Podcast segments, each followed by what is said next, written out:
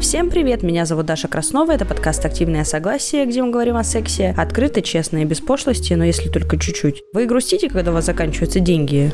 я тоже. А вот есть люди, которые получают от этого удовольствие. О том, что такое финансовое доминирование, подробнее нам рассказала Вея Веспер, доминатрикс, которая во многом живет за счет своих спонсоров.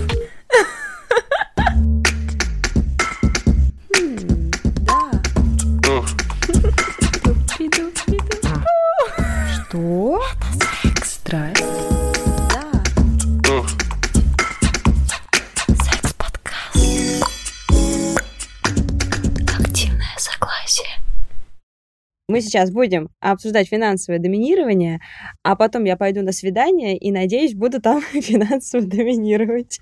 Вот. Но для начала мне хочется у тебя такую, э, как сказать, теоретическую справку спросить. В прошлый раз мы обсуждали вот твой путь, как ты стал доминатрикс. Кто не слышал, тот э, послушайте, пожалуйста, прошлой серии. Мне стало интересно тебя узнать, что такое фемдом и мейл-дом. Это такие два популярных термина, про которые все слышали, никто не знает, что это такое. Что такое male-дом и фемдом? Фемдом — это когда женщина является доминантом, и male-дом — это когда мужчина является доминантом. И это единственная разница. Все, соответственно, как правило, если это гетеросексуальные отношения, фемдом мужчина является нижним, в мейлдом женщина является нижней. Но как бы возможны варианты.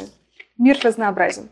А к тебе обращаются женщины, например? Да, не настолько часто, как мне бы хотелось, но да, у меня есть клиенты женщины, и у меня есть клиенты пары, мужчина и женщина.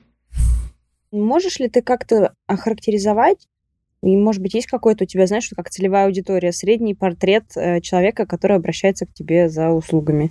Ты знаешь, это, как правило, люди старше 30 лет, где-то, наверное, даже от 35 до, наверное, 60 лет мужчины, а, которые довольно успешные, которые довольно хорошо зарабатывают, ну то есть это высший средний класс и дальше. Потому что все-таки мои услуги стоят довольно дорого, и не каждый может себе их позволить. И мне даже иногда клиенты говорят, что они только-только там накопили, только-только они заработали на то, чтобы комфортно позволить себе сессию со мной, а у меня тут раз и повышение цены, им, им снова дорого. Поэтому, да, как правило, это люди, которые могут себе позволить свободно или достаточно спокойно потратить 5-10 тысяч долларов в месяц вот, на такие развлечения.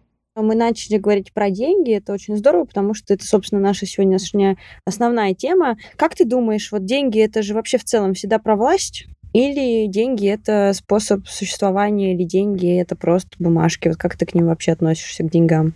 Я считаю, что деньги — это инструмент власти, действительно, но, знаешь, ценность денег не в том, чтобы они просто были, а в том, как ты ими распоряжаешься. То есть деньги имеют ценность только когда ты знаешь, как ими пользоваться. Не в том, что они просто есть, а в том, что ты можешь с их помощью получить, что ты можешь сделать, что ты можешь э, улучшить, что ты можешь изменить.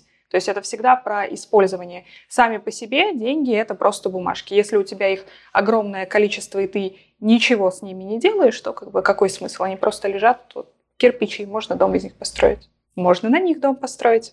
На что ты обычно тратишь свои деньги? Вот ты говоришь, надо уметь ими пользоваться. Вот ты на что их тратишь? Я свои деньги в основном трачу на помощь своей семье потому что многие мои базовые потребности закрываются с помощью, в том числе, сабмиссивов, потому что у меня есть какие-то траты, которые у меня есть финансовые сабмиссивы, которые, допустим, покупают мне подарки, они покупают мне одежду или, или они покупают мне технику. И это то, на что я свои деньги уже не трачу. Я не помню, когда я последний раз сама покупала себе какое-то украшение, или когда я последний раз покупала себе платье или дорогие туфли. Обычно это то, на что я свои деньги не трачу.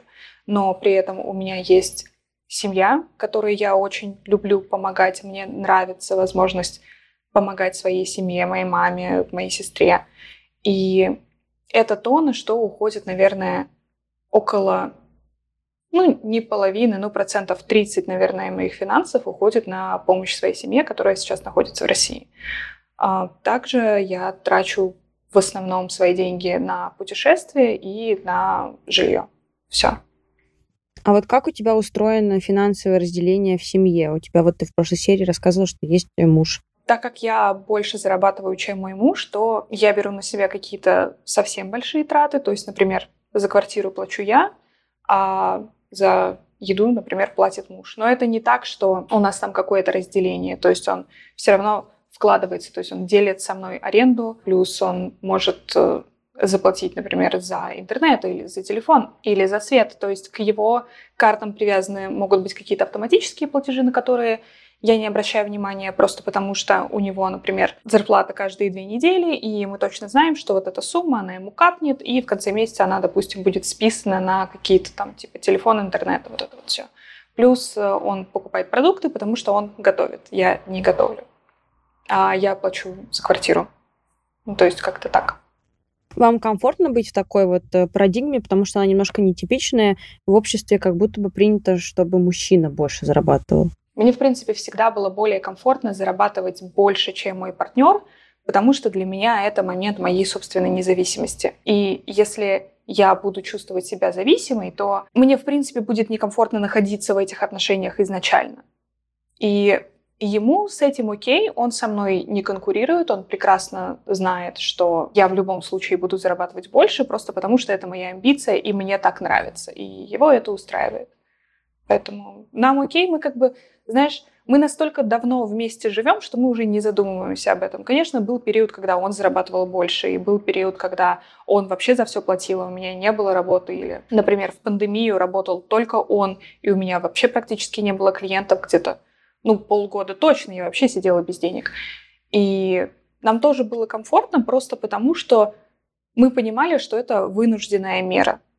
У нас вообще в отношениях мы очень много чего обсуждаем, и есть какие-то вещи, которые, ну просто, ну вот сейчас вот так, а в другой момент как-то по-другому. То есть финансовый вопрос для нас никогда не является каким-то острым углом. Желание иметь финансовых сабмиссивов – это не компенсация того, что у тебя мужчина зарабатывает меньше. Не знаю, если честно, я никогда об этом не задумывалась с этой стороны, но вот сейчас, если я об этом думаю, то, наверное, нет, потому что я все-таки с этими людьми не состою в отношениях. И я не считаю, что это их какие-то деньги. То есть то, что они мне дают, это мои деньги, это деньги, которые я зарабатываю. И я не отношусь к ним как к людям, которые платят за что-то в моей жизни. Я отношусь к ним как к инструментам, которые дают мне деньги, и все. Вот можешь ли ты объяснить, в чем суть финдома, потому что непонятно, то есть в чем прикол человеку отдавать тебе свои деньги просто так? Что они от этого получают? Что ты от этого получаешь? Как это все устроено? Ну смотри, так как мы уже выяснили до этого, деньги — это инструмент власти. И в прошлый раз мы с тобой уже разговаривали о том, что когда у тебя слишком много власти и ответственности, то тебе в какой-то момент хочется от нее избавиться просто для того, чтобы не принимать решения. И в контексте финансового доминирования здесь очень многослойная система. То есть, с одной стороны, у человека слишком много денег, и он не хочет ими распоряжаться. Он хочет снять с себя эту ответственность, просто чтобы ее больше не чувствовать, просто для того, чтобы она на него не давила. Потому что бывает такое, когда у тебя слишком много денег, и тебе нужно потратить на это, на это, на это, на это, ты постоянно об этом думаешь, это постоянно у тебя в голове, и в какой-то момент тебе хочется просто отдать и сказать, блядь, посчитайте за меня, пожалуйста. Пусть это сделает кто-нибудь другой. И в данном контексте этим человеком может быть финансовая доминатрикс. То есть я могу взять деньги клиента и сказать ему, окей, вот с этого момента у тебя есть условно 200 долларов в неделю, крутись как хочешь. Вот ты тратишь на это, на это, на это, на это. Если тебе нужно что-то дополнительное, тебе нужно спросить у меня разрешение. И он в этот момент не чувствует что у него какая-то большая на нем лежит ответственность. То есть вот этот груз ответственности я с него как будто бы снимаю. Понятно, что это, эти деньги все равно его, но символизм в этом контексте очень важен. Может быть второй момент, когда ему очень хочется порадовать меня, и он хочет, чтобы мне было хорошо, потому что я ему нравлюсь, он хочет произвести на меня впечатление, и очень часто такое бывает, и мужчины, если они сейчас слушают, они сто процентов найдут, что они оказывались в этой ситуации, когда ты хочешь порадовать свою женщину, ты идешь в магазин, покупаешь ей какой-то подарок, приносишь, она такая, ну блин, это не то, что я хотела. И ты, с одной стороны, как бы чувствуешь ты, ты хотел искренне что-то сделать, но, но ты не знаешь, что она хотела. А она тебе не сказала, потому что она кокетничает или там еще что-то, понимаешь? И вот этот момент, когда ты от всей души пытаешься сделать ей приятно, а она такая смотрит и говорит, ну, блин, это не то, что я хотела. Или, может быть, она порадовалась, но ты все равно в глубине души понимаешь, что это не, ну, как бы не то. И эта радость, она не искренняя. В моменте финансового доминирования я беру на себя контроль. Я сразу говорю, что я хочу. Я говорю, сколько это стоит. Я говорю, как мне это нужно сделать. Я даю инструкцию, как меня порадовать, как мне это подарить, с какими словами. Или я могу еще больше упростить этот момент. Я возьму его деньги и куплю себе это сама. А он просто будет в этот момент присутствовать. И он получит мой восторг, он получит мою благодарность, он получит вот эту эмоциональную отдачу, которую он хочет, а я получу радость от того, что я обладаю тем, что мне действительно нравится. И очень многим своим сабмиссивам я даю свои виш-листы. Я говорю, пожалуйста, ребята, не покупайте мне что-то от балды, потому что я могу, конечно, притвориться, что мне прикольно и приятно, но вам это зачем? Вы, по сути, выбрасываете деньги на ветер, потому что я это либо передарю, либо выброшу. Я не хочу этого. Я хочу, чтобы меня окружали вещи, которые мне действительно нравятся. Я делаю виш-листы, либо я говорю, что мы хотим, ну, как бы, что я хочу, и мы можем вместе пойти в магазин и выбрать это.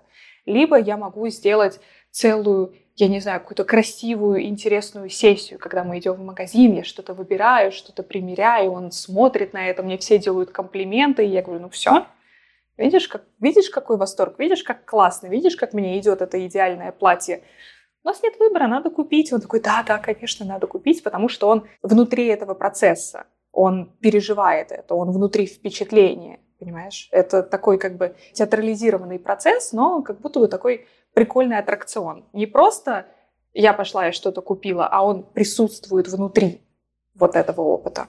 И ему от этого тоже приятно. А что мешает этому мужчине взять любую просто женщину и пойти и также купить платье, и она будет также в восторге? Ничего не мешает абсолютно. Ну а в чем тогда прикол получается? То есть чем это взаимоотношение отличается от отношений мужчины, например, и содержанки какой-нибудь? Наверное, потому что у нее есть свои какие-то обязанности, которые она выполняет, в плане того, что это чуть большая транзакция, насколько я понимаю. Все-таки он дает ей денег за то, чтобы заниматься с ней сексом, а она ему производит вот этот girlfriend experience, да, опыт э, бытия его романтической партнершей, его девушкой. В контексте финансового доминирования вот эта романтичность, она все-таки отсутствует. И он не покупает мое время, он просто делает мне подарок, потому что мне, как его доминатрикс, это будет приятно. То есть здесь больше контекст не того, что он купил мне подарок, и я ему что-то должна, Здесь контекст то, что он купил мне подарок, чтобы меня порадовать, чтобы увидеть мой восторг, чтобы произвести на меня впечатление. И в этом есть разница, потому что в отношениях с Sugar Baby, Sugar Daddy, да, с содержанкой и ее содержатель, как это называется, патрон, у него власть. И он имеет право требовать. Здесь наоборот. У меня власть, и я имею право требовать. Потому что содержанка, она просто хлопает в ладоши и радуется тому, что ей дали. И это ее задача. Она в этих отношениях сабмиссив, принимающий партнер. Я управляющий партнер. Я тот, кто производит опыт. Я тот партнер, который требует. Я тот партнер, который забирает власть. Я тот партнер, который говорит, мы делаем вот это, ты делаешь вот это, потому что мне этого хочется. Интересно, а бывало ли у тебя когда-нибудь такое, что ты вот это вот транслируешь, да, а мужчина в какой-то момент взбрыкивает. Ну, я правильно полагаю, что к тебе приходят какие-то условно плюс-минус властные люди, да, это middle up какой-то класс получается, то есть э, ты говоришь ему там, типа, мы делаем вот так, а он такой говорит тебе, да ты что, офигел, что ли, я там вообще-то, не знаю, там, бизнесмен я вообще-то, а ты тут просто девчонка какая-то. Вот бывало такое когда-нибудь? Ты знаешь, мне кажется, мой самый-самый первый сабмиссив, он пару раз себя так повел, когда у него был огромный кинг на то, чтобы давать мне деньги, и иногда бывало такое, что я, допустим, сижу с друзьями, играю в видеоигры, и он начинает мне звонить и говорить, я хочу с тобой увидеться, ну-ка быстро приходи прямо сейчас. Я говорю, чувак, я занята, я с друзьями играю, потом с тобой увидимся. И он начинал мне слать деньги на карту. И я просто сижу, и у меня, знаешь, так я вижу, что мне приходит уведомление. Вам прислали 50 тысяч, вам прислали еще 50 тысяч, вам прислали еще 50 тысяч. И я такая просто сижу и думаю, блин, вот с одной стороны как бы надо идти, а с другой стороны я уже сказала, что нет. И в какой-то момент было такое, что он мне звонил и говорил, слышишь, девочка, я вообще-то столько денег тебе плачу, а ты не приходишь. И я ему просто сказала то, что, слушай, нет, нет, я уже изначально сказала тебе, что я не приду.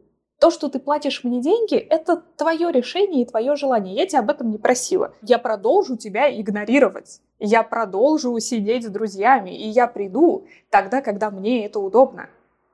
И он такой, типа, а, как это так? Как это? Ну, нет, срочно, надо, надо, надо как-то по-другому, видимо, на какой-то другой козе к ней подъехать, понимаешь? Конечно, человек, который, во-первых, изначально приходит в доминантно-субъективные отношения как сабмиссив, он понимает, куда он приходит. Да, он может взбрыкнуть. Да, он может сказать, эй, слышь, девочка, я там такой секой. Хорошо, такой секой, классный, замечательный, богатый. Иди отсюда, иди. Если ты хочешь, чтобы я перед тобой прыгала на цыпочках, ну, значит, это буду не я.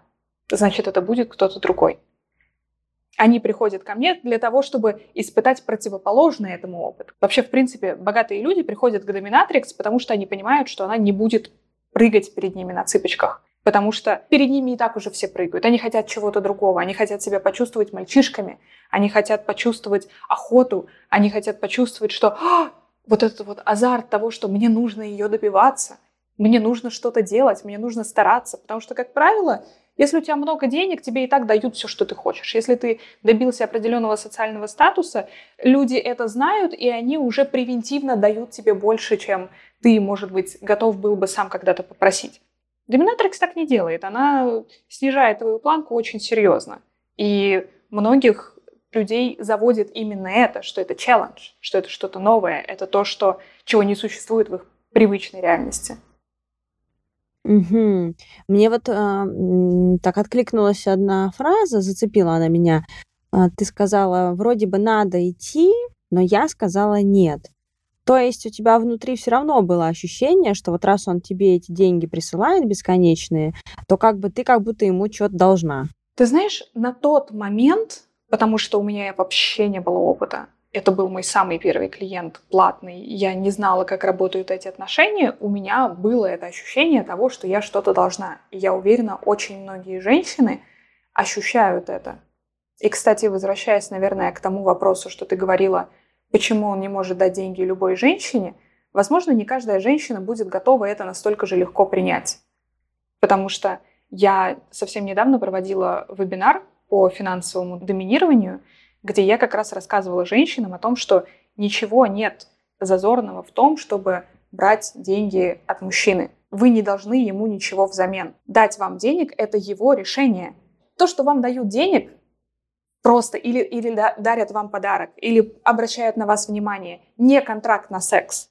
Вы должны договориться о том, что ты даешь мне деньги, я даю тебе секс. И это называется проституция. Если вы этим занимаетесь, то вы должны дать партнеру понять это. Если вы не занимаетесь эскортом, если вы не продаете секс за деньги, никто не имеет права у вас его потребовать. И вы не должны секс автоматически. Вот это, кстати, знаешь, огромный такой стрёмный какой-то социальный конструкт, то, что женщина обязательно должна секс за что угодно. Но при этом женщины, которые действительно дают секс за деньги, они стигматизированы, они вообще низший слой общества. Но при этом мужчины в патриархальном обществе ко всем женщинам так относятся изначально. Я же тебе переставил винду, ну-ка давай соси я же тебе там сумки донес, да, условно, до подъезда, теперь ты мне должна секс. Я же дал тебе денег, значит, ты должна мне дать что-то взамен. Но при этом женщины, которые честно говорят, да, ты даешь мне денег, я должна тебе секс, это ху-ху-ху, лучший сын вор, чем дочь проститутка. Да, это супер, то, что ты сказала. Я э, в этом плане полностью согласна. И, кстати, очень интересно ты сказала про то, что не каждый человек может принимать легко эти деньги и подарки, у меня сразу вспомнилась такая забавная история. Извините, я отвечаю за дурацкие истории сегодня и всегда. Вот, э, короче, мы всегда смеемся с моими подругами и там даже коллегами, что я такой человек, за которого часто платят. Типа просто естественным образом так происходит, что как-то часто за меня платят то подруги, то друзья, то какие-то просто люди. Я как будто бы вот располагаю на эти такие действия. При том, что все знают, что я хорошо зарабатываю, как бы все в порядке, и сама всегда могу заплатить и за себя, и за тебя, если мне хочется. В общем, все окей. И вот как-то раз у меня такое было на работе, что я забыла карту дома, и у меня по куару не оплачивался кофе или что-то. Я просто шла в коридоре, и шел какой-то коллега мой, мужчина, я говорю, Михаил, я говорю, я хочу кофе, надо его купить. И Михаил такой, да-да, конечно. И потом это произошло еще там несколько раз, и мне казалось, что это абсолютно типа... Ну, я сказала, конечно, ему, что я могу вернуть ему, он такой, да блин, Даш, ты чё? И все мои коллеги, которые девчонки, они сказали, боже, как ты так просто взяла и сказала, слушай, Михаил, я хочу кофе, купи, пожалуйста, мне его. И Михаил вообще даже не задумался о том, что типа этот кофе, ну, там что-то как-то он пошел, просто повернулся и такой, да, Теперь у меня задача купить кофе. И потом, ну, какие-то такие события происходили. То в кафе меня угостили, там, не знаю, сами сотрудники, то еще где-то. И мы постоянно вместе, и вот это происходит, типа, только со мной. И я всем всегда рассказываю, что это происходит не потому, что я там магию какую-то совершаю, а потому что я очень благодарна я в целом готова дать что-то взамен, ну, типа, вернуть эти деньги или там в другой момент заплатить там за тебя. И я как бы очень радуюсь тому, что это происходит. Я такая, блин, ну вот этот кофе от Михаила был гораздо лучше, чем любой кофе такой же, который я покупаю себе, потому что другой человек, типа, сделал мне приятное. И это очень чувствуется. Вот, такая история. Мне кажется, немножко похоже на то, что ты рассказываешь, только мы это не оформляем ни в какой термин. Ну, ты знаешь, вот это на самом деле на сто процентов есть ключевой момент финансового доминирования, ну, по крайней мере, в том виде, в котором его принимаю я, потому что я знаю, что девушки, которые практикуют финдом онлайн, у них какая-то своя другая перспектива, я вот так, как они, не умею. Как они? Они не встречаются с человеком, то есть это происходит онлайн, они там щелкают пальцами, говорят, ну давай, плати мне, давай двадцатку сейчас, давай еще двадцатку, еще двадцатку. Мне так не интересно, я так не умею, я пыталась этому научиться, я так не могу. Я человек, который очень любит получать взамен эмоциональную реакцию в том числе. Я люблю вот этот вот обмен, понимаешь, чтобы я хотя бы видела человека на обратной стороне. И я вообще, я хочу почувствовать человека на обратной стороне. Я каждый раз, когда, допустим, даже подкаст записываю. Вот сейчас я записываю подкаст с тобой, ты не представляешь, как мне хочется нырнуть сейчас в экран и оказаться напротив тебя, чтобы вот это все видеть, чувствовать, чтобы я могла тебя там взять за руку, когда я тебе что-то рассказываю. Я вот такой человек. И я понимаю, что для многих людей вот эта как раз эмоциональная отдача, она стоит гораздо больше, чем какие-либо деньги в мире. И это как раз более ценно. И это немного связано в том числе, например, с индустрией развлечений. Люди, которые в казино ходят, они же не только ходят туда для того, чтобы выиграть. Да, какие-то люди ходят для того, чтобы попытаться получить денег. Но когда ты в 20-й, в 50-й, в 100 раз проебываешь все, что у тебя есть, ты понимаешь, что, наверное, ты не за деньгами туда приходишь, ты приходишь за азартом, ты приходишь за чувствами. Люди, которые ходят в кино. Они же тоже, по сути, ничего физического взамен не получают, но они получают эмоцию, они получают какое-то ощущение, какое-то впечатление. И здесь примерно то же самое. Люди приходят к доминатрикс, потому что они хотят получить какое-то ощущение и впечатление. И вот это, по сути, оно и есть. И я абсолютно согласна с тобой с примером для кофе, потому что я помню, когда вот какие-то такие моменты маленькие, они гораздо сильнее запоминаются. Я помню, был момент, когда был зимний день, мы с моим другом решили пойти попить кофе в Нью-Йорке в мою любимую кофейню. И начался снег. В Америке снегопад не такой снегопад, как в России. Он когда начинается, все, все закрываются, все закрывается, все сидят дома, вот так вот запаслись свечками, тебе на телефон приходит уведомление о том, что, пожалуйста, сидите дома, вам никуда нельзя выходить. А мы с ним, как два русских идиота, поперлись кофейку попить, типа, ну а что, погожий и снежный денек, почему бы нет? И мы идем сквозь этот снег, нам холодно, неприятно, но прикольно. И мы доходим до кофейни и понимаем, что она, скорее всего, закрыта. Потому что мы, пока в нее идем, мы видим, что вообще ничего не работает. Мы такие, ну ладно, поперлись. И мы в нее приходим, пока мы до тут дошли, во-первых, мы промерзли просто как сволочи. И мы видим дверь открытой, и мы заходим такие счастливые. Здравствуйте, а можно мы у вас там кофеечку возьмем? И они такие, извините, но мы не работаем. И мы такие типа, ну блин. И расстроились, и поняли, что нам сейчас надо уходить. Но при этом человек, который там работал, говорит, ну раз уж вы здесь, давайте я вам его просто сделаю. И он так, знаешь, не торопясь, закрывает дверь, заводит нас, сажает нас за столик, не торопясь заваривает нам кофе, напивает себе там что-то под нос, дает нам два стаканчика с собой и говорит, ну давайте, ребята, идите. И мы такие, а сколько мы вам должны? Он такой, да нисколько, просто идите и все, не мерзните. И мы уходим. И сколько десятков раз до этого я пила кофе в этом месте, всегда был вкусный. Но вот этот бесценный, бесценный, потому что это про заботу, потому что это про ощущения, про впечатления. Я в этот момент была готова 100 баксов за стакан каждого этого кофе отдать просто за то, какие эмоции я испытала. Потому что это что-то, чего не случается со мной в обычной жизни. Обычно, если мне нужно от человека получить подарок, я прошу его об этом. А здесь человек сам предоставил. И это было вот такое вау, как маленькое чудо. У меня аж мурашки и слезы на глазах. Я очень трогательный, растрогательный человек.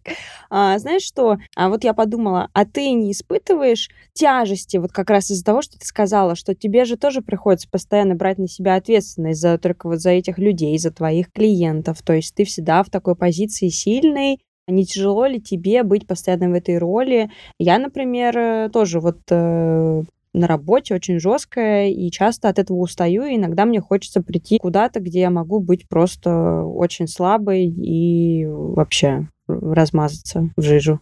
У тебя бывает такое? Ты знаешь, у меня совсем недавно, кстати, такое было, когда я проснулась утром, мы сейчас готовим курс, и я тут просто, мне надо вот это сделать, вот это сделать, еще работа, там 150 звонков, и у меня в голове постоянно вот это вот принятие решений. И пока я нахожусь в этом состоянии, ко мне подходит э, мой прекрасный любимый муж и говорит, давай я тебе завтрак приготовлю. Я говорю, давай. что ты хочешь? Я говорю, хочу сэндвич с яйцом и авокадо. Он такой, ладно, я тебе сделаю. И тут он ко мне подходит, а ты лимон хочешь?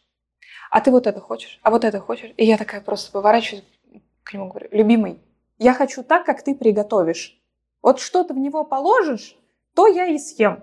Вот я, я люблю так, как ты это сделаешь. Я не хочу сейчас принимать никаких решений. Можно мне, пожалуйста, ты просто сделаешь и не будешь меня спрашивать. В ресторане меня не спрашивают, а вот это положить, а вот это положить, а вот это... Нет. Мне просто, мне приносят, и я ем, что дали. И я там пока занималась какими-то делами, он приготовил, ставит мне и говорит, this is your no decision sandwich. Сэндвич без принятия решений. И я просто идеально вот это то, как я хочу. Спасибо большое. Так что... Здорово. Да, вот в каких-то таких мелких моментах, да, оно проскальзывает. Хорошая история очень, но у меня к тебе другой вопрос возник. Вот мы говорим, на самом деле, сейчас об, об очень таких каких-то милых, добрых, уязвимых вещах, а мне всегда казалось, что вот эта тема финансового доминирования, она как раз больше похожа на то, что ты сказала про э, вебкам женщин, когда вот это вот «плати мне, давай быстрее», и я понимаю, как это работает. Типа это работает через унижение, а, на адреналине, я так полагаю, типа человек чувствует, что его сдавливают какую-то пружину, он от этого может получать удовольствие, потому что там женщина каблуком, условно, виртуальным или реальным стоит у него на горле. Окей, это понятно. И кажется, как будто это типа секси. Ты же транслируешь какую-то вообще совершенно другую историю. Про вот эти эмоции, про радость, про что-то. У меня сразу такое возникает впечатление, что ты, э, простите, пожалуйста, сейчас это будет оценочное суждение, что ты какая-то неправильная доминатрикс, потому что в понимании людей доминатрикс это такая жесткая женщина с хлыстом, которая бьет, э, и вообще ничего не понятно, что тогда ты тут нам рассказала только что. Я могу быть жесткой, если надо. Просто ага. под этим все равно будет эмоция под этим все равно будет эмоция адреналина. Какая разница, как ты этот адреналин вызываешь? Просто это то, как я люблю это делать. Это то, как мне интересно. По-другому мне редко бывает интересно. Но, но, но я могу физический момент в это добавить. Понимаешь? А я подумала, что ты такая, знаешь, типа холодная мать получаешься. Ты такая, вот только так мне интересно, и человек такой, а я хочу по-другому, а ты такая, так мне неинтересно, и он страдает, потому что тебе так неинтересно. Я поняла. Жесть, это жестоко. Но это, это же жестоко, блин. Да. Ужас, ужас. Слушай, ты сейчас прям очень-очень хорошо описал один из э, архетипов, про который я на курсе рассказываю, то, что да, холодная мать. А какие бывают? А какие бывают? Расскажи, какие бывают? Ну, бывает заботливая мать, бывает разрушающая мать, она же холодная, которую ты не хочешь обидеть, которую ты не хочешь разочаровать, которая требовательная. Бывает наоборот, принимающая мать, которая все, что ты делаешь, все твои странности, они нормальные, я тебя поддерживаю, если ты падаешь, я здесь для тебя. Есть э, богиня тоже дающая, ну, либо благословляющая, либо разрушающая. Это богиня, которая просто она наслаждается жизнью.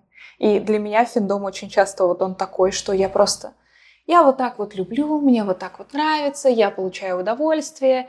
Ты можешь смотреть, как я получаю удовольствие, и тоже получать удовольствие где-то там рядом. Либо ты можешь попросить меня о чем-то, и я решу, снисходить до тебя или нет. Но желательно не забывай при этом и, и дань платить, и жертвоприношение, и молиться, и вот это все, а я просто буду принимать. Либо есть разрушающая богиня, которая, если она наказывает, она наказывает навсегда. Если она не снизошла, она не снизошла именно игнором. То есть ничего не происходит.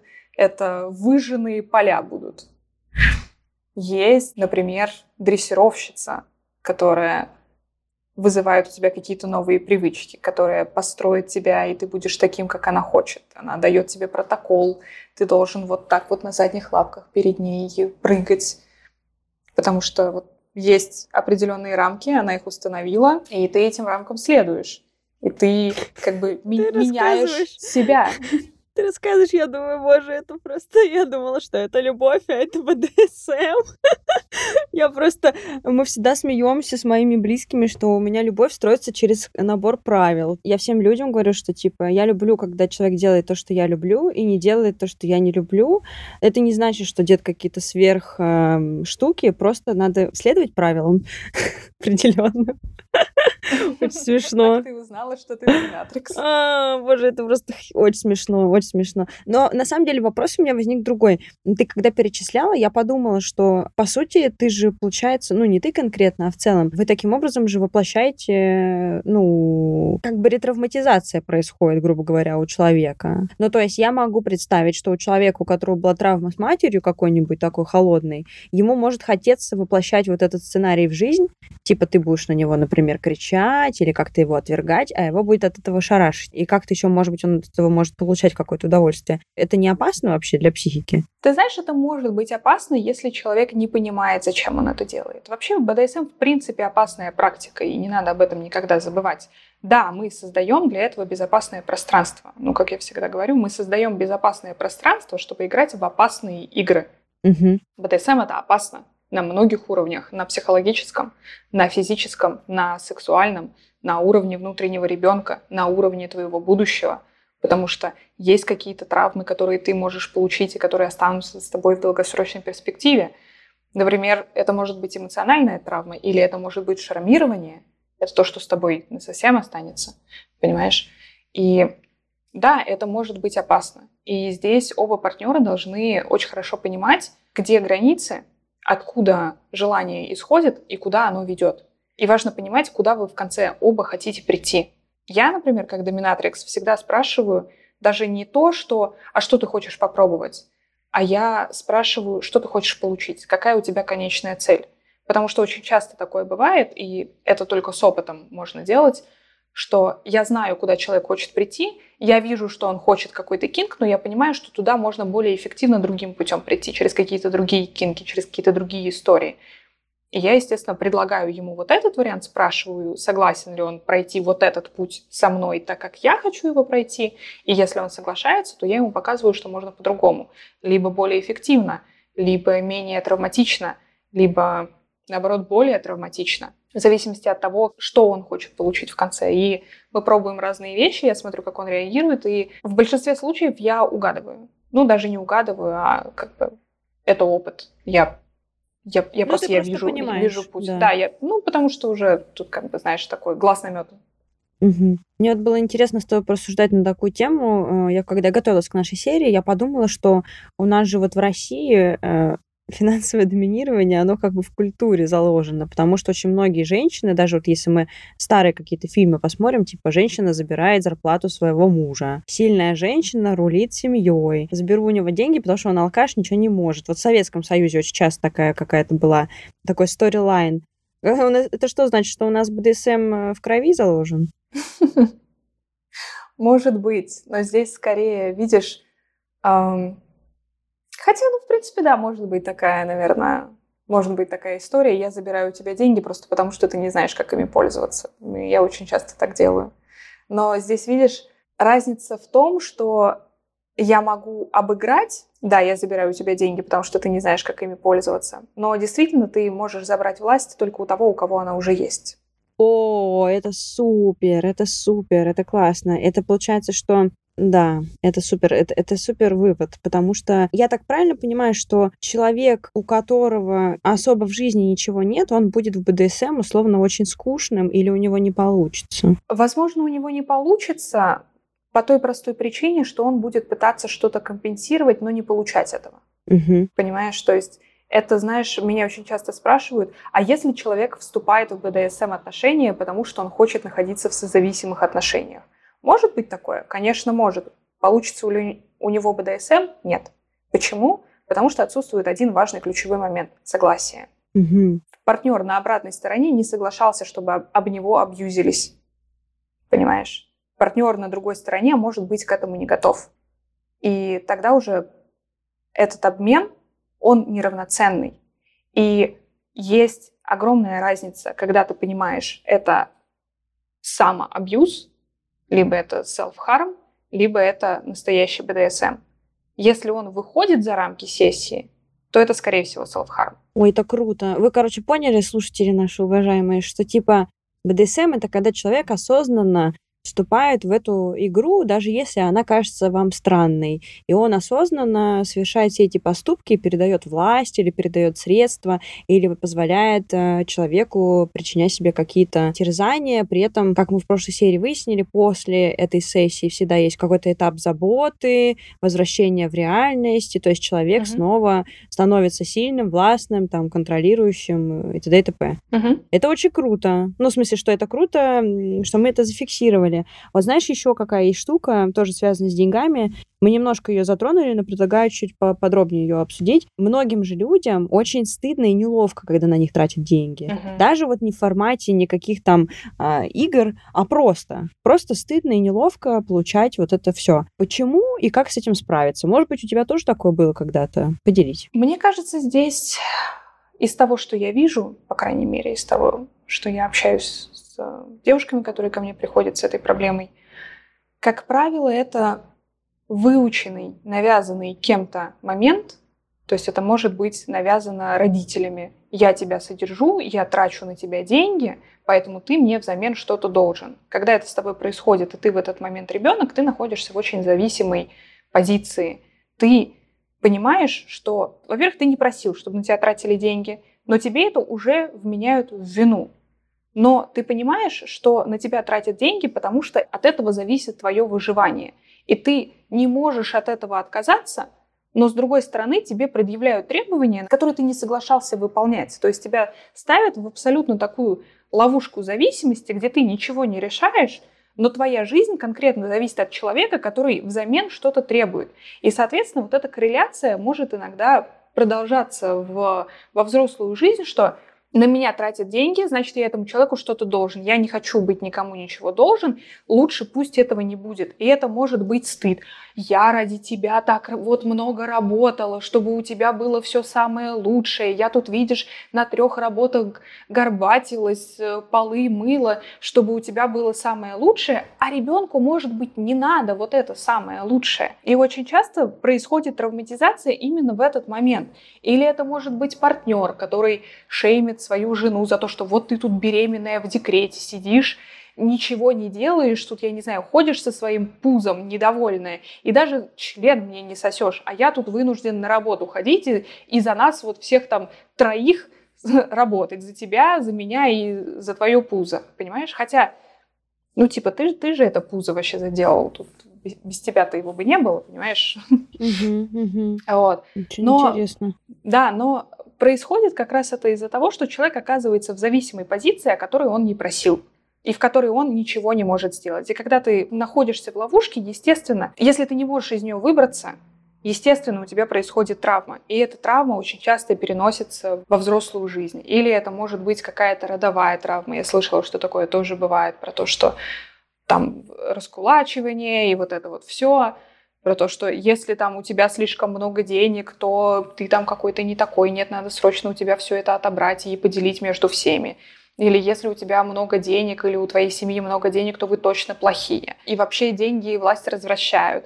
И тебе, может быть, хочется избавиться от этого, чтобы там, я не знаю, чтобы на тебя просто косо не смотрели. И, соответственно, если тебе дают деньги, ты чувствуешь, ага, у меня слишком много власти, мне, мне она не нужна, я не хочу, чтобы, чтобы про меня там что-то думали, понимаешь? Очень много моментов. И нужно у себя эти моменты отлавливать, нужно всегда искать причину, откуда это в тебе. И когда ты это отлавливаешь, когда ты понимаешь, ага, вот когда-то там давно меня мама стыдила за то, что она на меня деньги тратила.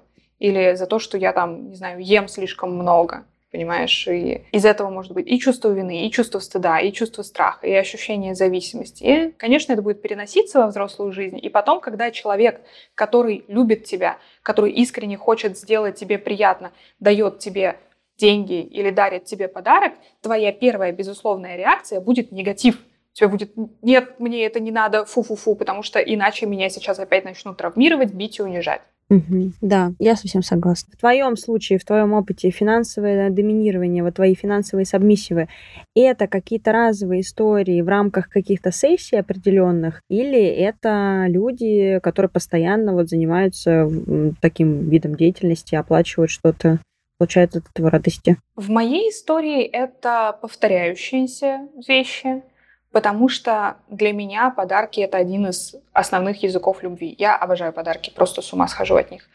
И, как правило, моим сабмиссивам нравится то, что нравится мне, потому что ну, изначально отношения именно так строятся. И даже если у них не было этого кинка, я иногда могу этот кинк у них выращивать. Я могу вовлекать их в этот процесс вместе со мной, смотреть, как они на него реагируют. И если я вижу, что им тоже это нравится, то я превращаю это в постоянную историю. Потому что они хотят чувствовать себя полезными, они хотят доставлять мне радость, они хотят присутствовать как-то в моей жизни. И, допустим, те сабмиссивы, которые, не знаю, каждую неделю мне цветы присылают, надо, кстати, сейчас пойти забрать.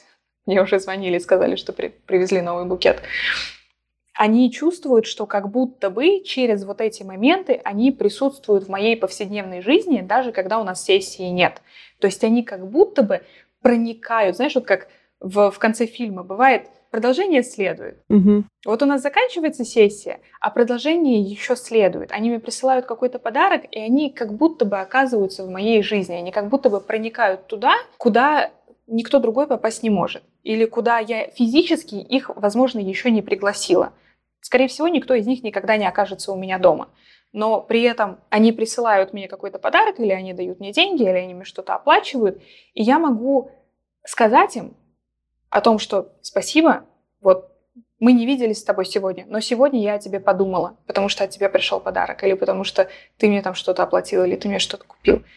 И вот эти эмоции для них важны, что они получают как будто бы какое-то продолжение сессии, которая уже закончилась. Мгм. Ну, конечно же, я спрошу тебя, какой самый дорогой подарок тебе дарили, или какой подарок тебе больше всего запомнился, или, может быть, кто-то разово перечислил тебе какую-то сумму денег или что-то такое. Все это было. Самый дорогой подарок, который мне дарили. А я вот, кстати, не знаю, сколько он стоил. В общем, один и тот же сабмиссив однажды подарил мне Porsche свой, потому что ему хотелось, чтобы я перестала опаздывать на свидание. И этот же сабмиссив потом подарил мне квартиру. Я не знаю, что из этого стоило дороже, если честно. Porsche или квартира. Вау, кайф. Да, да, это было в России. В этой квартире сейчас живет моя мама. Ой, мам, мам, привет. Здорово. Маме всегда привет. Мама, кстати, очень любит э, слушать мои подкасты. Я ей часто передаю привет, поэтому, мам, если ты там, привет. Здорово, здорово. Что еще самое запомнившееся? Ой, самое запомнившееся, кстати, это, наверное, самая такая эпичная, когда мой сабмиссив пригласил меня к себе в гости, и его девушка, обсыпала меня 100-долларовыми купюрами. И я ушла. Ну, то есть я просто я, я сняла платье, разделась, легла на пол, они взяли 10 тысяч долларов, осыпали меня деньгами, я собрала эти деньги, поблагодарила их и ушла. Сессия длилась 10 минут. Теперь я могу говорить, что я зарабатываю тысячу долларов в минуту. Круто, круто. Очень мне нравятся эти истории. А самая большая сумма денег, которую мне перевели, это была, по-моему, 25 тысяч долларов. Это было вот на Рождество. Мне Сабмиссив перевел деньги, чтобы я съездила с мамой в Дубай. Съездила? Да. Маме повезло. Маме просто супер привет. Очень здорово, очень здорово. Знаешь, что самое смешное? Когда я была мелкая, ну еще подростком, моя мама однажды увидела где-то в интернете фотки мои с БДСМ-вечеринки. И она так на меня разозлилась, просто пиздец. Она меня, наверное, два месяца вообще из дома не выпускала, потому что она думала, что я какая-то странная извращенка. Ну, конечно, да. А теперь это мое странное извращенческое увлечение оплачивает все ее счета. Вот так надо побеждать в жизни.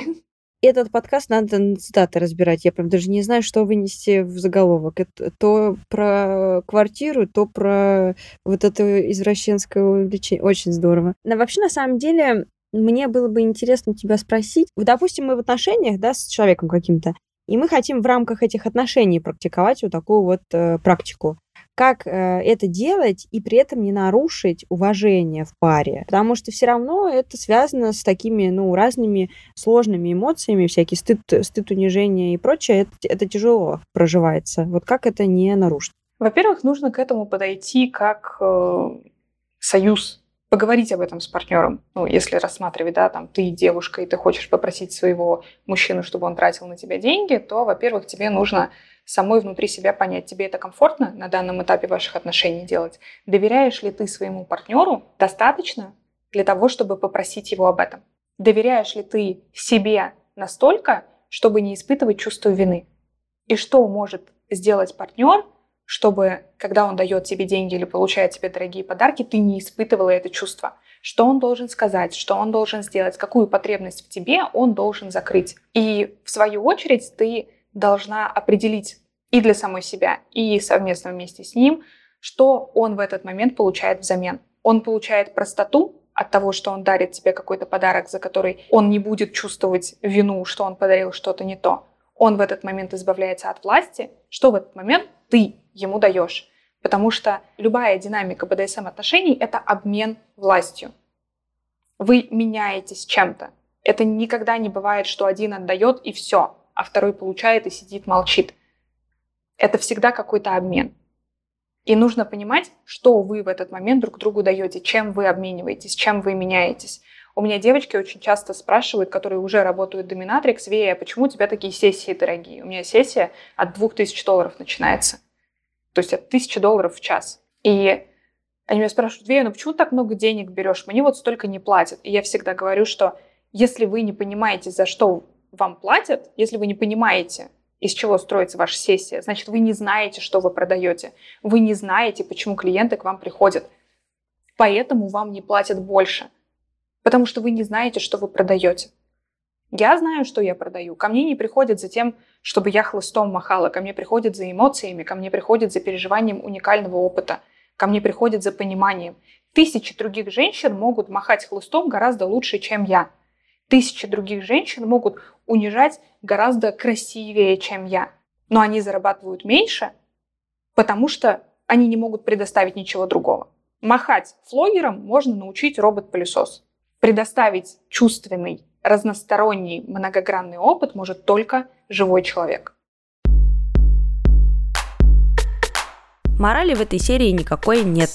Хочется завершить ее фразой «Все профессии нужны, все профессии важны». Всем удачи, всем пока-пока. Слушайте серии подкаста «Активное согласие». Что? Страсть.